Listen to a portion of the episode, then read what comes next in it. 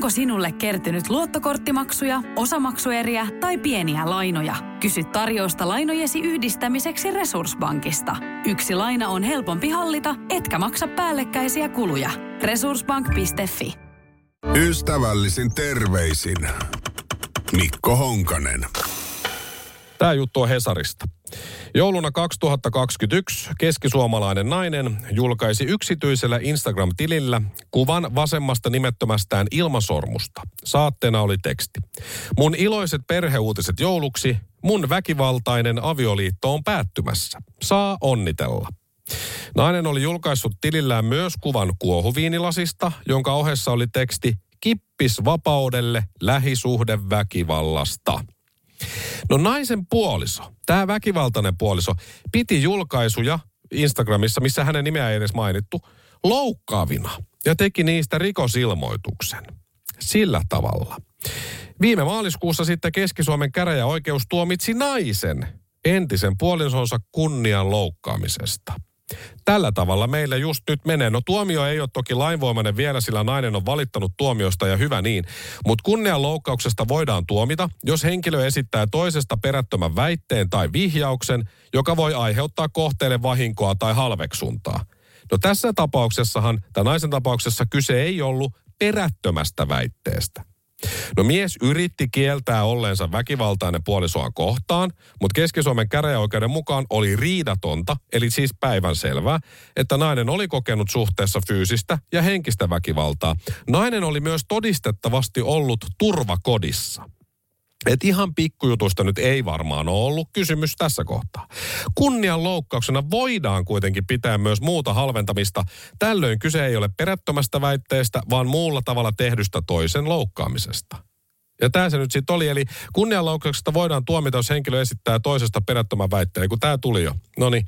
Mutta siis äh, joo, mies kertoi naisen julkaisujen aiheuttaneen hänelle ahdistusta ja pelkoa koska hän ei tiennyt, ketkä kaikki olivat ne nähneet. Tämä väkivaltainen mies koki ahdistusta ja pelkoa, kun tämä nainen oli julkaissut hänen nimeään mainitsematta asioita Instagramissaan.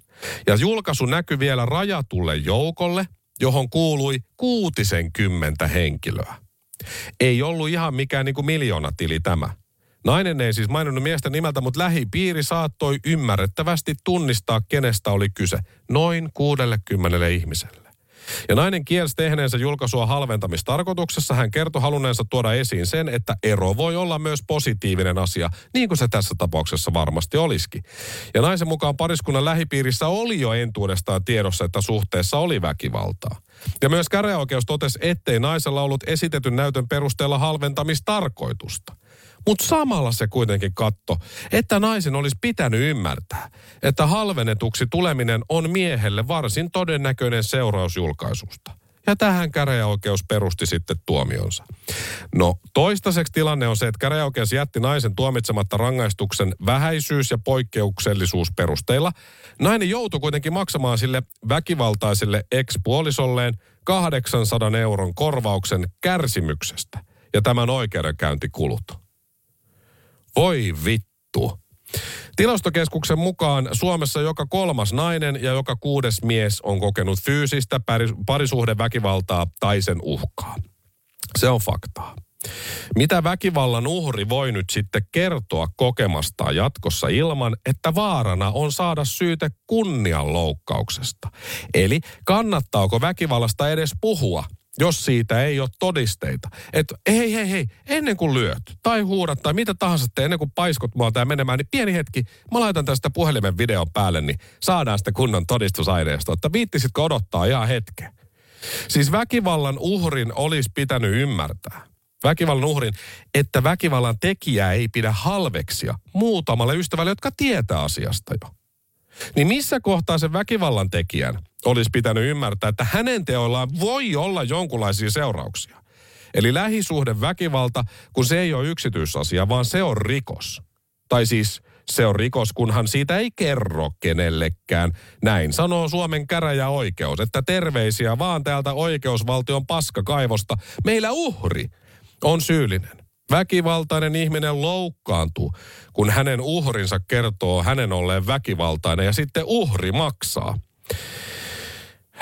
Mä voin hei ensi kerralla, kun tulee vastaava tapaus oikeuteen, ihan mihin tahansa oikeuteen. Mä voin tulla ihan ilmaiseksi konsultoimaan. Ja vaikka ihan tuomariksi tuomitsemaan nämä asiat. Kaikki pitäisi aina tehdä itse. Ystävällisin terveisin Mikko Honkanen. Laitan tähän loppuun vielä tämän passiivis-aggressiivisen hymiön. Noin. Tiedäthän sen tunteen, kun katsot keittiötäsi ja se kaipaisi remonttia. Tai pihassa seisova auto tekisi mieli vaihtaa uuteen. Me Resurssbankissa ymmärrämme ihmisten arkea ja autamme pitämään talouden tasapainossa silloin, kun tarvitset rahoitusta. Nyt jo yli 6 miljoonaa pohjoismaista resursasiakasta luottaa meihin. Tutustu sinäkin ja hae lainaa. Resurssbank.fi Ystävällisin terveisin Mikko Honkanen.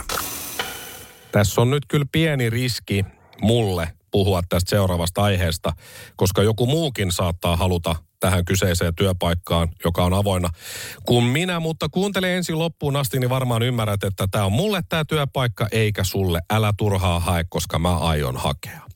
Helsingin kaupunki nimittäin ilmoittaa avoimet työpaikat sivuillaan, että kaupungin kanslian henkilöstöosastolle etsitään uutta työntekijää. Tämä on johtava asiantuntija, tämä nimike, sopisi siis, siis täydellisesti mulle. Ja johdon palkitseminen olisi sitten se työn kuva. Innostutko ihmisistä ja vaikuttamisesta? No joo, kyllä oikeastaan joo. Oletko hyvä verkostoitumaan ja saamaan ihmisiä mukaan? No joskus kyllä yleensä joo, olen kyllä, kyllä. Löytyykö sinulta näkemyksellisyyttä ja sinnikkyyttä viedä asiat maaliin? No yleensä kyllä, kyllä joo. Mikäli vastasit kysymyksiin kyllä, niin kuin mä vastasin, saatat olla etsimämme henkilö. No ihan varmasti on. Stadin HR etsii joukkonsa osaavaa, johtavaa asiantuntijaa johdon palkitsemiseen. No mitäs tämä nyt sitten tarkoittaa? No sitä, että etsimme vaikuttavan palkitsemisen tiimiimme kokenutta palkitsemisen ammattilaista. No mä en nyt kyllä ole hirveän kokenut palkitsemisen ammattilainen, mutta tuota, kyllä mä varmaan pystyn tähänkin hommaan. Missä siis on, mistä tulee palkitsemisen ammattilaisia? Mafiasta ehkä. No, erityisellä osaamis, erityisenä, anteeksi, osaamisalueena johdon palkkaus ja palkitseminen. No sehän kuulostaa, kuulostaa mulle hyvältä. Tässä tehtävässä kehität ja ylläpidät johdon palkitsemisen käytäntöjä ja työkaluja sekä kaupunkiyhteisiä palkitsemisen menetelmiä suunnitellusta toteutukseen ja jatkuvaan parantamiseen. Tiivis kumppanuutesi sidosryhmien kanssa varmistaa palkitsemisen linjakkuuden kaupungin strategian ja henkilöstöjohtamisen painopisteiden kanssa asiakunnossa. Luot ja ylläpidät positiivista ja vaikuttavaa yhteistyötä. No se on kans mulle justiin hyvä, kun mä aina niin positiivinen. Jotta palkitsemisen hankkeet etenevät onnistuneesti läpi organisaation. Siis tässä toistaiseksi kaikki on osunut muuhun. Tarjoat asiantuntemusta ja konsultaatiota HR-asiantuntijoille. No mustahan tulisi loistava konsultti, kun mä aina tiedän kaiken hyvin, paremmin kuin muut. Ja muille sidosryhmille myönteisen henkilöstökokemuksen ja työnantaja mielikuvan kehittymiseksi palkitsemisen menetelmiin. Olet tottunut työskentelemään ylimmän johdon kanssa. No joo, e, oon mä sillä kyllä tottunut, mutta täytyy myöntää, että mulla on kyllä aika krooninen auktoriteetti kammo – että mä usein kuitenkin tiedän kaikki asiat paremmin kuin kukaan koskaan, esimerkiksi tässäkin talossa. Mutta sitä mä en kyllä nyt aio sit sanoa tuossa työhakemuksessa, enkä tulevassa työhaastattelussa. Tässähän ei siis varmasti anneta vain rahabonuksia johtajille – että et sillä niin kuin pienenkin ihmisen asialla voi olla, että siinä varmaan esimerkiksi jotain leffalippuja, muutaman kympin lahjakortteja ja näin syksyisin, niin varmaan kynttilöitä annetaan myös niille ahkerille muurahaisille, joilla menee ikä ja terveys jossain Helsingin kaupungin ohjeistamisosaston pienimmässä toimistohuoneessa, jossa väliseinä seuraavaan muurahaiseen on masentavan harmaa. Mutta kyllä mä ne tuoksukynttilät saan annettua tossa ja kyllä se tuoksukynttilän saamisen jälkeen se muurahainen jaksaa taas ja tuosta sitten johdolle isot rahalliset bonukset. Noin. Eihän tämä nyt hirveän vaikeaa tämä työ ole. No mitä tämä Helsingin kaupunki sitten tarjoaa sinulle, eli minulle? Merkityksellisen työn, jossa kehität Suomen suurimman työnantajan palkitsemista yhdessä HR-kollegoiden ja sidosryhmien kanssa. Loistavat monitoimitilat Helsingin kaupungin ytimessä ja aidosti mukavan työyhteisön, jolla on tekemisen meininki. No tämä oli se kohta, mikä sai mun huomioon. Tekemisen meininki, siitä mä aina tykkään. Sitten tässä voi työskennellä etänä myös, se on osa joustavaa monipaikkatyöskentelyä. Sekin sopisi mulle, jos on hirveä krapula vaikka, niin etänä sitten vaan. Tässä tarjotaan myös kattavat henkilöstöedut, sekin kuulostaa hyvältä, sekä mahdollisuuden monipuoliseen työssä oppimiseen. No mä oon aina valmis oppimaan uutta ja lisää. Meillä työkokemus kartuttaa mukavasti lisäviikkoja vuosilomaan. No sehän kuulostaa myös hyvältä. Tule mukaan rakentamaan Helsingistä maailman toimivinta kaupunkia. Sitä se ilmeisesti on. Ja jos mä oon siis nyt ymmärtänyt oikein tämän asian, niin yksin hän mun ei tarvitse sitten johtajia ja pikkupomoja lahjoa, vaan pääsen osaksi tiimiä. Se niistä kaikista paineista myös. Vireillä, ää, ei kun vierellä, on siis niin, vierellä olisi joku semmoinen kymmenisen ilmeisesti muutakin asiantuntijaa, jotka kaikki saa sitten samaa palkkaa mun lisäksi ilmeisesti näin. Ja palkkahan on tässä siis ihan mukava. Sä palkitset johtoa, rahallisesti tällä muulla tavalla. Ja sitten sä saat itsekin vielä palkkaa siitä melkein 5000 euroa kuussa. Palkka on 4880 plus mahdolliset lisät. Mitä voi tienata ja miten lisää, kun palkitsee johtaja? Varmaan jos palkitsee tarpeeksi hyviä tyyppejä, niin saa sitten lisää. Haku päättyy huomenna kello 16.00, eli perjantaina vielä ehtii. Ja sitten taas, kun tuossa niin jos olisi kymmenisen tyyppiä ja kaikki saa viisi tonnia kuussa, niin eihän se tee kuussa kuin semmoinen vähän reilu 50 000 euroa, mikä menee tuohon tiimille. Niin kyllähän siinä nyt sitten perjantaisin aina raskaan palkitsemisviikon jälkeen koko porukalla niin rivoliin ryyppäämään ja siitä sitten taas palautumiseen maanantaihin. Helsingin kaupungin palkanmaksuhan ei ole toiminut kenenkään mielestä edes välttävästi, mutta mulla on sellainen fiilis, että johdon palkitseminen on mennyt sukkana sisään joka kerta palkatkaa minut, niin pelkkiä kolmen pisteen heittoja tulee. Ystävällisin terveisin analytiikan koordinoinnin ylempi osastopäällikkö sekä myynnin ja markkinoinnin ohjeistamispäällikkö, logistiikka ja henkilöstö vastaava sekä tuleva johdon palkitsemisen ylikomissaari Mikko Honkanen. Laitan tähän loppuun vielä tämän passiivis-aggressiivisen hymiön. Noin. Ystävällisin terveisin Mikko Honkanen. Ruotsilla ei mene hyvin. Tänä vuonna Ruotsissa on tilastoitu 244 ampumistapausta. 35 ihmistä on kuollut, 77 on loukkaantunut. Viime vuonna ampumistapauksia Ruotsissa oli 391, kuolleita 62, haavoittuneita 107.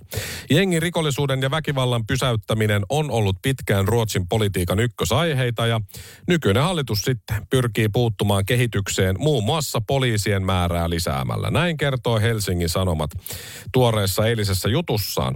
Ruotsia siis ravistelee jälleen nyt sitten väkivallan aalto, jossa on poikkeuksellisia piirteitä. Viikon sisällä Uppsalan kaupungissa on sattunut useita ampumistapauksia ja ainakin yksi räjähdeisku. Uppsalan ampumisissa on kuollut kaksi ihmistä. Viikko sitten torstaina surmansa sai 60-vuotias nainen. Tämän viikon tiistaina 25-vuotias mies. Keskiviikkonakin Uppsalassa ammuttiin, mutta kukaan ei loukkaantunut. Poliisi otti keskiviikkoaamuna ampumapaikalta kiinni asetta kantaneen pojan. Eikä siinä vielä kaikki. Lisäksi Tukholman naapurikunnassa Haaningessa löydettiin kuolleena 13-vuotias poika ja poliisi epäilee, että poika on murhattu ampumalla. Poliisi pitää mahdollisena, että pojan murha liittyy myös jengirikollisuuteen. Ja keskiviikkona illalla ammuttiin puolestaan 20-vuotias mies kadulla Tukholman arvoalueella ää, Vaasastanissa. Ja iltapäivälehti Aftonbladetin tietojen mukaan tämäkin ampuminen liittyisi Uppsalan tapahtumiin. Uppsala on siis keskiössä ja porukkaa kuolee ja ampumisia tulee. Poliisi mukaan on selvää, että Uppsalassa viikon sisällä tapahtuneet rikokset myös liittyvät jengirikollisuuteen. Nämä kaikki on yhdessä ja yhteydessä toisiinsa. Sitten mä mietin, Uppsala, miksi se on niin tuttu? Ai niin joo. Siis Pekka Töpö häntä. Hänhän oli siis Uppsalasta tai asui Uppsalassa. Pekkahan oli kotikissa, mutta useimmat hänen kissaystävistään ovat kujakissoja vähän niin kuin jengiläisiä. Pekka on kotoisin maalta, mistä upsalalainen perhe ottaa hänet sitten lemmikikseen. Ja Pekka Töpö hänen kotinurkilla tapahtuu tällaista. Eikö ne ole kattonut ne jengiläiset ja jos ei ole, niin pitäisi katsoa Pekka Töpöhäntä ja ymmärtää siis niinku sisäistää ne asiat, mitä siellä on. Pekka on maalta, mutta sen kissaystävät on kujakissoja. Miksi ne voi vaan elää rauhassa? Mutta ei. Kyseessä nämä rikollista, kyseiset rikollisjärjestöt, niin, jotka tässä nyt sitten riehuu, niin toinen on Foxnät-verkket. Siellä sisäiset tai ulkoiset välienselvittelyt on nyt sitten keskiössä poliisi epäilee. Foxnät-verkket järjestöä johtaa sitten kurdikettuna Kurdiska Reven, tunnettu Ruotsin ja Turkin kansalainen, joka oleskelee tällä hetkellä tiettävästi Turkissa ja sieltä käsin sitten operoi ja antaa ohjeita. Ja sitten sitä kilpailevaa jengiä johtaa mies, joka tunnetaan nimellä Kreikkalainen, Greekken. Poliisi epäilee, että jengit taistelevat keskenään muun muassa huumekaupan reviireistä Ruotsissa. Että sillä tavalla. Ja Uppsalassa poliisi varautuu siihen, että iskuja ja ampumisia tulee vielä lisää. Siltä vahvasti näyttää. Poliisi ylijohtaja Anders Thunberg on kertonut, että poliisi pyrkii suojaamaan jengirikollisten sukulaisia, mutta tehtävä on tietysti vaikea, koska jengien jäseniä on niin paljon. Koston ja väkivallan kierre on saanut poliisin lähestymään rikollisjengiläisiä kirjeellä. Aivan oikein, kirjeellä. Wow. Yhdessä Uppsalan sosiaalitoimen kanssa laaditussa kirjeessä poliisi vetoaa jengiläisiin. Emme halua, että kuolet. Kirje puhuttelee vastaanottaja. Sinun lisäksesi perheesi ja läheisesi ovat potentiaalisesti vaarassa. Kirjeen teksti jatkuu. Uppsalassa sosiaalitoimi on kuvannut kirjeiden tavoitteen olevan informoida jengiläisiä osoittaa, että he voivat hakea apua. Ja tätä samaa kirjemetodia Ruotsin viranomaiset ovat käyttäneet myös Göteborgissa ja Örebrussa. Uppsalassa kirjeitä on lähetetty seitsemälle jengiläiselle, mutta toistaiseksi kukaan ei ole vastannut. Ihanko totta? Siis Ruotsin poliisi lähettää jengiläisiä, jotka murhaa tuo päivästä toiseen, toisia jengiläisiä tai niiden sukulaisia tai lapsia. Ja sitten lähettää niille kirjeen. Seuraavaksi Ruotsin poliisi varmaan soittaa niille. En mä tiedä, olisiko ne niin rohkeita. Ehkä ne laittaa tekstarin tai sitten WhatsApp-viestin, luultavasti ääniviestin, koska eihän ne välttämättä osaa edes lukea – jotka sen sulkakynällä ja musteilla hienosti kaunokirjaimilla kirjoitettu kirje on saanut sieltä poliisilta, niin oisit laittanut edes WhatsAppilla ääniviesti niille, kyllä niillä varmaan on se numero. Suomessakin toki voisi kokeilla tätä, mutta ei tiedä löytääkö se posti sitten ikinä perille. Mutta kyllä ruotsalaiset poliisit, kyllä niiden voimakeinot on nyt sitten pelottavia. Jengiläiset tutisee maihareissaan. Älä pakota minua ottamaan sitä kirjettä esille, sanoo Ruotsin poliisi, kun ne menee jotain jengiläisiä pidettämään jossain semmoisessa pattitilanteessa. Voisikohan muuten Putinille lähettää kirjeen? Miksei tätä ole kukaan ajatellut? Ruotsin poliisivoimat varmaan kohta lähettää. Kyllä se siihen sitten loppuu. Mutta toivottavasti Suomi ei ole samalla tiellä kuin Ruotsi. Mutta vielä enemmän mä toivon, että Suomen poliisivoimat eivät ole samalla tiellä kuin Ruotsin poliisivoimat. Ystävällisin terveisin Mikko Honkanen. Laitan tähän loppuun vielä tämän passiivis-aggressiivisen hymiön. Noin. Kaipaako keittiösi remonttia tai pitäisikö auto vaihtaa? Me Resurssbankissa autamme sinua, kun tarvitset rahoitusta. Nyt jo yli 6 miljoonaa pohjoismaista resursasiakasta luottaa meihin. Resurssbank.fi